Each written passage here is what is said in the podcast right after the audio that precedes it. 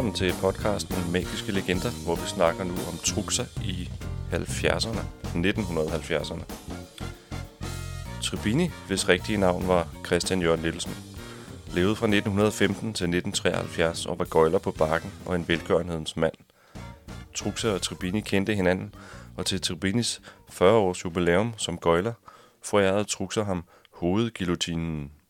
Og her kan vi se et foto med Tribini og Truxa, som står sammen.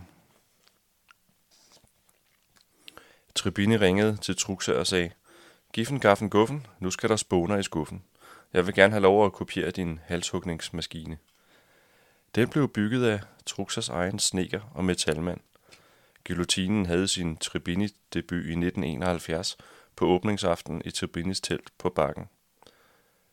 Truxa assisterede og sagde, Når Tribini i morgen laver nummeret alene, er jeg heldigvis 1000 km op i Sverige. Gulli havde engang en højhalset kjole på, som var særdeles nedringet bagpå, og da hun sad på scenen under en friluftsforestilling i Værmland, begyndte hun at vifte voldsomt med armene bag ryggen. Der var mange myg, der var forelsket i Gullis ryg. Hun beklagede vifteriet for publikum, hvorefter en høj stemme fra publikum råbte, Så vend kjolen for helvede! Alle skreg af grin, og det varede lidt tid før showet kunne go on. Et af Truxas glansnumre var udbrydning af håndjern. Ved en forestilling i Danmark kontrollerede borgmesteren håndjernene inden udbrydningen, og efter showet kom en betjent hen til Truxer og forhørte sig, om det nu også var rigtige håndjern. Jeg er vest, udbrød Truxer, og satte straks håndjernene på politimandens håndled. Desværre, for politimanden, var borgmesteren kørt for længst, med nøglen i lommen. På Marienløst i Helsingør var der international kongres for politichefer. Parret underholdte under middagen, og efter lidt trylletricks kom håndjern og spændetrøje frem. Chefen for Gibraltar politi kom på scenen og skulle bryde ud af håndjern, men det lykkedes kun for Truxa at slippe fri. Mr. John Jere fra Kalifornien blev lagt i spændetrøje, iført hans flotte blå guldbelagte uniform. Også her var det kun Truxa, der undslap. Politikollegerne i lokalet morede sig kosteligt. Det var muligt at købe tolvfri varer, hver gang parret optrådte på bådene mellem Frederikshavn og Jødeborg. Det var begrænset, hvor meget passagererne kunne medbringe, men en dag inviterede kaptajnen parret til at fylde kufferten, efter passagererne var gået i land. Tollerne fik øjet på parret, da de skulle i land med alle deres kufferter, og de hjalp med at bære dem i land, også den med alle de tolvfri varer. Rart med hjælpsomme tollere. Og her kan vi se et foto fra Johan Albergs samling. Og det er altså en betjent, der øh, giver håndjernen på trukser her. Og betjenten er ikke en toller, skal jeg lige fremhæve. Parret havde optrådt i Liseberg i Jødeborg i mere end 20 år. Da de medbragte en sæbeboblemaskine, der forestillede djævlehoved, gik det galt. Vinden væltede apparatet, og sæbevandet flød ud over hele scenegulvet. Selvom der blev vasket scene, inden de næste artister kom på scenen, gled alle rundt og faldt. Året efter var der stadig glat på scenen, og scenemesteren sagde til Truxa, Den kommer du ikke med mere. Parret havde en hedersplads i Liseberg, hvor deres håndaftryk er støbt i cement. En gang havde parret indbrudt deres Volvo på en parkeringsplads i Stockholm. Bilen skulle ellers have været under opsyn, da den holdt parkeret på en Shell-tanks parkeringsplads. Portieren ringede til Truxa på hans hotelværelse med den dårlige nyhed. Kort efter kunne samme nyhed høres i Stockholm Radio. Truxa fandt aldrig ud af, hvordan de havde fået fat i den nyhed. Bilen var lastet med kostymer, rekvisitter og private ting. Kun trylletingene var blevet taget. Filmudstyr, skrivemaskine og andre dyrere ting havde tyvene ikke rørt. Politi og presse dukkede hurtigt op efter radioindslaget, og tyveriet havnede på forsider og løbesedler af Aftenbladet og Expressen, og derefter i alle landets aviser i både Danmark og Sverige. En ældre dame ringede til politiet og sagde, at hun havde fundet nogle af tingene.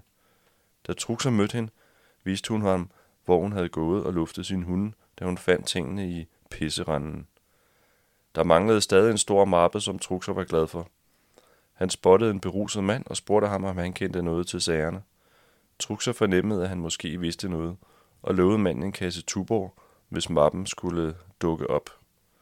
Parret kørte de 400 km hjem til deres sted i Lagan, og da de kørte ind på gårdspladsen, hørte Truxer telefonen ringe. Det var politiet i Stockholm, der havde fået indleveret hans mappe. Næste formiddag ringede Truxer til Tuborg i Stockholm og fik sendt en kasse øl ned til pisseranden. I Liseberg skulle parret optræde samtidig med den engelske skuespillerinde Millicent Martin, som var kendt fra en serie, der kørte på svensk tv. Hun lånte parrets garderobe om eftermiddagen, hvor papegøjen Volmer blev parkeret, da den medvirkede i forestillingen. Efter aftens forestilling tog parret ned til Park Avenue Hotel, hvor de efterlod papegøjen hos portien, hvor den hilste gæsterne velkommen på både dansk og svensk. Og her på fotoet fra Cirkusmuseet, der underholder Volmer Gullis mor. Altså papegøjen Volmer. Da Truxer blev kaldt ud i receptionen til en telefonsamtale, så han Millicent Martin stå og tale med papegøjen. Hun var vild med den og sagde, Nu har jeg været her i Sverige i fem dage, og ingen har lært mig at sige nogen ord på svensk. Men nu har jeg lært fire ord. Tak for det, Volmer. Den var deres barn og var med mange steder. Volmer havde sit eget nummer, hvor den gik op ad en stige og kom fri af linker, som en anden papegøje Houdini. Truxer blev ringet op i Aalborg, da en lille pige på fem år var forsvundet i lægen i Sverige tæt på parrets hus. Truxer havde ingen idé om, hvor pigen Helene kunne være gået hen. Det var en kold januar, og pigens forældre havde fortalt hende om en forfærdelig troldmand, der boede på den anden side af den brede å. Derfor turde hun naturligvis ikke passere broen. Hun forsvandt i skoven i stedet. Hun blev fundet efter 26 timer, hvor hun var godt afkølet og da parret vendte hjem til lægen kort tid efter episoden, inviterede de Helene og hendes familie over til kaffe, og Truxe tryllede. Hun sagde bagefter, han var jo ikke farlig, men trylle, det kunne han. Hele forløbet blev omtalt i medierne, og så møde med Truxe og Gulli. Skæbnen ville, at Truxa selv blev udsat for afpresning. Den 4. april 1973 modtog Truxa et anbefalet brev fra en anonym kvinde, der påstod at have opdaget hans tankelæserhemmelighed – sammen med sin mand, der var gået konkurs med sin virksomhed. Det svenske par påstod at have kendt til hemmeligheden i to år, men havde ikke sagt noget til offentligheden. De forlangte 50.000 kroner til hjælp til en andelslejlighed i København. Kan det være uretfærdigt at bede dem om denne hjælp, da vi faktisk hjælper dem gennem vores tavshed? Burde det ikke være selvklart, at de under sådanne omstændigheder også vil hjælpe os? Jeg beder dem tænke over mit forslag og eventuelt foreslå tid og sted for et møde. Truxe gik til politiet og pressen, men foretog sig ikke yderligere, og sagen fik ingen konsekvenser for hans karriere. Uri Geller besøgte Skandinavien i 1974. Geller er kendt for at bøje skære med tankens kraft, få defekte uger til at gå igen og læse tanker. På norsk tv gengav Geller en tatovering en ung pige bar på sit bryst. Som PR-stunt proklamerede Geller, at han ville hente et Hasselblad-kamera ned fra månen som en af astronauterne havde tabt deroppe. Det skete naturligvis aldrig. Han påstod at være en profet, som Gud havde sendt til jorden og tilbød at helbrede folk ved håndspålæggelse mod betaling. Flere hundrede mennesker stod i kø foran Falconer-teateret på Frederiksberg og ventede på, at han skulle helbrede dem ved håndspålæggelse mod 200-300 kroner i Gellers lomme. Han kunne til synligheden endda helbrede kraft. Denne udtalelse fik otte præster i Danmark og Sverige til at udnævne ham til en ny messias. Da Geller havde optrådt i finsk, dansk og svensk tv, kontaktede pressen Truxer og ville vide, hvordan alle disse ting kunne lade sig gøre. Truxer mente, at Geller var en dygtig tryllekunstner, men ville ellers ikke blande sig i en kollegas arbejde. Truxer ville dog gerne møde ham, da han mente, at han gik for langt med sin påstanden. Truxer blev ikke lukket ind til Gellers show og fik lavet et pressekort efter aftale med en avis i Malmø. Da Geller fik øje på Truxer, fik han sin livvagter til at smide ham ud. Truxer demonstrerede efterfølgende i avisen Expressen i Stockholm, hvordan han kunne gøre Gellers tricks efter, og at der altså ikke var tale om overnaturlige evner. I Ørebro på Store Hotellet mødte Truxer fire journalister fra redaktionen. Han foldede en seddel sammen og lagde den under et askebær og sagde, at den måtte ikke røres, før eksperimenterne var overstået. En af journalisterne blev sendt ned efter en bakke fyldt med blandet bestik – Truxer udvalgte en gaffel, som han holdt mellem tommel og pegefinger, og gned og gned, indtil den blev varm og gik i to stykker. Journalisterne måbede, hvorefter Gulli blev sendt ind i et andet værelse med to journalister som kontrollanter. Journalisten lavede tre tegninger i værelset hos Truxer. Uri Geller gættede altid kun én. Og da Gulli kom tilbage, havde hun lavet en tegning med alle tre motiver. Journalisterne var forbavsede, og nu fik de lov til at tage sedlen, der lå under askebæret, hvor Truxer havde skrevet, Dette er gjort ved hjælp af tricks. Journalisterne fik travlt med at ringe til redaktionen og få ændret overskrifterne. Løbesedlen sagde, Truxer udfordrede gælder. Læs, hvordan kampen sluttede, og hvad der skete i det svenske hjem. På forsiden af avisen stod der, Truxa gentog gælders tricks. Og her hilser to fagmænd på hinanden. Den ene påstår, at det er overnaturlige kræfter, der er på spil. Den anden, at det er tricks, intet andet end underholdning. Men begge lever af at bedrage og underholde. Og her kan vi se et foto af Uri Geller, der hilser på Truxer, dog uden at kigge på ham, men sidder og kigger den anden vej, mens han giver ham hånden. Herbert Søderstrøm fra Svensk TV havde et program, der hed Pejling. Han ringede til Gellers manager, Mr. Smith i USA, og fik tilladelse til et møde, så fremt der ikke skulle udføres eksperimenter. Og mødet skulle foregå på Hotel Trefalke, og på et af værelserne var der stillet to malige stole frem. Da Uri Geller trådte ind i lokalet og fik øje på Truxer, vendte han ryggen til ham og truede med at gå.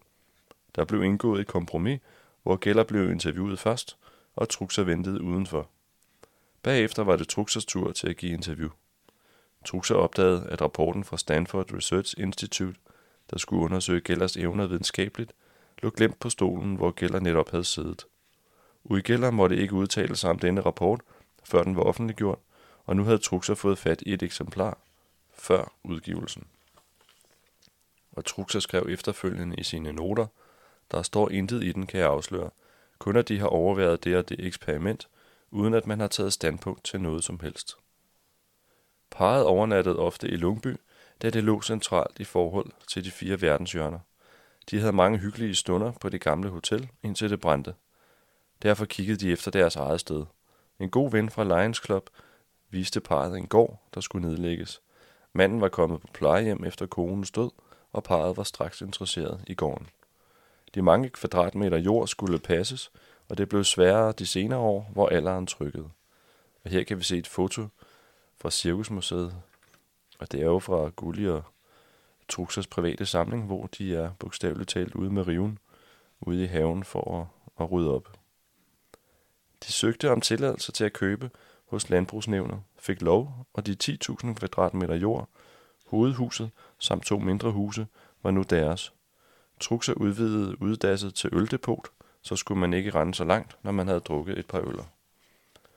Og her kan man altså se Truxa sidde pænt påklædt i jakkesæt øh, på et das med en øl i hånden, som han har taget fra et das, der er lige ved siden af, hvor låget er åbnet. Stedet var forfaldent, og en større renovering blev gennemført. De fik hjælp af gode venner, og en bygherre klarede resten. Alle syv værelser blev møbleret, og de to andre huse blev omdannet til henholdsvis garage og gildestue. Der havde været hestestal i stuen og høns på første sal. Da Truxes svigermor så, hvor forfalden det var, kom hun med en æske tændstikker og viste dermed sin foragt for den faldefærdige konstruktion. Truxer stak en kniv i stolperne og sagde, se her, de er gode nok. Han byggede selv en terrasse foran huset af det træ, som snekerne kasserede. Der blev bygget en åben pejs og skorsten. Gården hed Bænkskåren og lå i Lagan. Parret var spændte på, hvordan de ville blive modtaget af de lokale. Naboerne viste så lykkeligvis at være yderst venlige og hjælpsomme. Truxer udtalte, at et artistpar kunne blive modtaget så godt af disse religiøse folk, og at de hjalp os med så meget, gjorde, at jeg næsten skammede mig. Men så lavede vi også en forestilling gratis for RLF's lokale afdeling og Røde Kors. Så mange mennesker havde de ikke set tidligere. Her kan vi også se et foto fra Cirkusmuseet, hvor at Truxer står velklædt, og Gulli står i en pels og poserer foran øh, gården her. Parret optrådte i Jødeborg, samtidig med Mills Brothers, og der var indkaldt til pressemøde, hvor to af byens aviser var repræsenteret. De to unge journalister, der dukkede op, vidste ikke, hvem Mills Brothers var, og kunne ikke tale engelsk. Inden længe sad Mills Brothers og talte med parret og havde det sjovt sammen, og alle grinte højt. Undtagen de to journalister, de forstod ingenting og gik til sidst. Da Gullis mor døde, dukkede den svenske skuespiller og sanger Lasse Løndal op. Han tog toget fra Stockholm til Linköping og sang til begravelsen. Gullis far var for svag til at deltage, men Lasse aflagde ham et besøg. Han var en god ven og kaldte Gulli morsan. Det betyder mor. Og når han sendte postkort, skrev han mor. Rygtet gik, at Gulli var hans mor. Truxa udtalte, kom så ikke at sige, at postbud ikke læser kortene. Et hotel i Vægtsø kaldte sig Artisten, og værelserne havde navne efter kendte artister. Så kunne man eksempelvis henvende sig i receptionen og sige, jeg vil gerne ligge hos Lil Babs. Det var jo en svensk sanger og skuespillerinde, der levede fra 1938 til 2018. På værelsesdøren var der et skilt med navnet på artisten. Inde i værelset en plakat på væggen med artisten, og på bordet lå en lille folder med en beskrivelse af hver artist.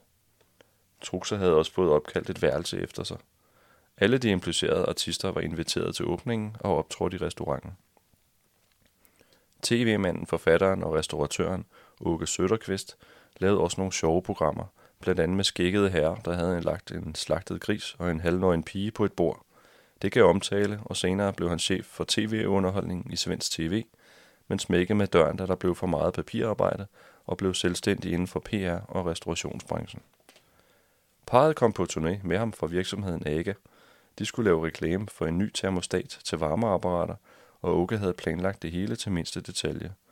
Parret stod for underholdningen, og i Stockholm blev det indlogeret i en suite i Saltsjöbaden, men Truxer syntes, der var lidt for langt ind til centrum, så Åke bookede også en suite til dem på Hotel Diplomat på Strandvæggen, og så kunne de bare bruge den anden suite til omklædning. Ægge syede kostymer til parret og fem ingeniører, så alle havde matchende tøj på. Da de ventede i barn på et hotel i Rå, spurgte nogle fiskere, hvornår musikken begyndte at spille.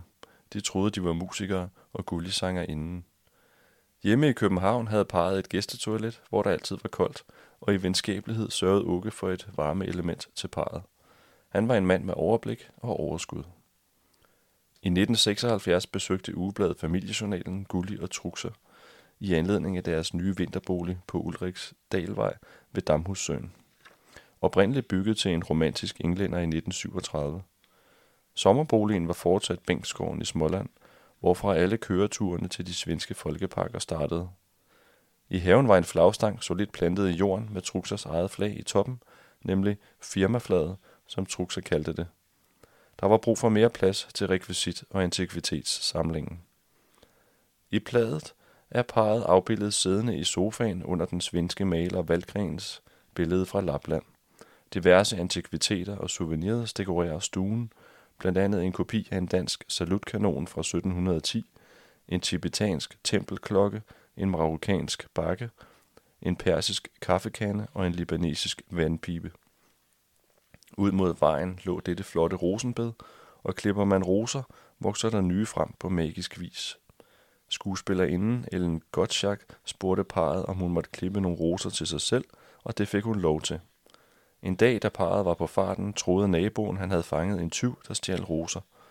Parret fik senere fortalt ham, at det var en aftale, de havde, og Ellen slap for skyldfølelse og kunne vende tilbage til gerningsstedet. I kælderen med gotisk indretning var rødvin, der kun blev drukket af gæster, der parret selv foretræk hvidvin. Gulli var tidligere fotograf og filmede trukser i deres eget tv-studie i kælderen. Planen var at producere egne programmer til tv med tilladelse fra Kulturministeriet. Trukser ville gerne optage sine udsendelser, og i midten af 70'erne blev det muligt for menigmand at anskaffe sig optageudstyr. Allerede i 1969 anskaffede Truxer en stor B&O spole videobåndoptager. Truxer havde en idé til en båndoptager, der kunne anvendes til forudsigelser, og B&O gik i gang med at konstruere den til Truxer. B&O holdt designet hemmeligt, og båndoptageren blev aldrig kopieret eller solgt til andre. I midten af 70'erne købte han yderligere tre kameraer, mixerpult, lamper, kabler og en transportabel kameraudrustning, som ikke engang Danmarks Radio havde, men som de lånte af Truxa et par gange. Her har Truxa taget opstilling bag kameraet. Og der kan vi se, at han står hjemme i hans kælder med flere kameraer, hvor der står Truxa Vision på. Og Truxa havde fået den idé, at han ville lave reklamespots for indkøbscentre og butikker, hvor han tryllede med varerne. Eksempelvis ville han trylle et snavset lomterklæde rent, og lavede en pilotvideo, der blev vist i Aarhus, Odense og København. Der var til 12 chefer til stede hvert sted, og de var begejstrede for ideen, men det var marketingcheferne ikke. De mente, at videoerne ville bremse salget, og så døde den idé. I 1979 producerede han selv videoer med trylleri, der skulle vises til krydstogtgæster. Studieoptagelserne var i top, men projektet døde under prisforhandlingerne. I dag er der reklamefilm for produkter, butikker og centre overalt, og Truxer var blot forud for sin tid. Han sagde selv i 1990'erne, i dag ser man tv-apparater overalt i varehusene. Jeg var bare for tidlig ude, men jeg var først. Og her kan vi se en flyer udlånt af Jørgen Børsch, hvor der står Truxa, Magic Show, tankelæsning, troldmand. Truxa var nemlig også trækplaster ved produktlanceringer og kundearrangementer, og her er hans navn på en invitation til kunderne. Vi kan også se en flyer med hans Truxa-vision, hvor han prøver at sælge hans øh, reklamekoncept. Altså flyeren, der skulle lukke, lokke indkøbscentre til at indspille reklamefilm i hans tv-studie i kælderen. Det var lidt om øh, trukser her i 70'erne, og det fortsætter vi med at høre om i næste afsnit. Podcasten om den magiske legende Truxa er blevet til i samarbejde med Tryllebutikken i Hvidovre på Hvidovrevej 137, pjerretmagic.dk. Her kan du altid hive fat i Torben, der sælger ballonger, spillekort og trylletricks til professionelle artister og dig, der gerne vil i gang med at trylle for venner og bekendte. Pjerretmagic.dk arrangerer også workshops, hvor du kan lære fra rigtige tryllekunstnere, og så kan du bestille biografien om Truxa der. Vi ses.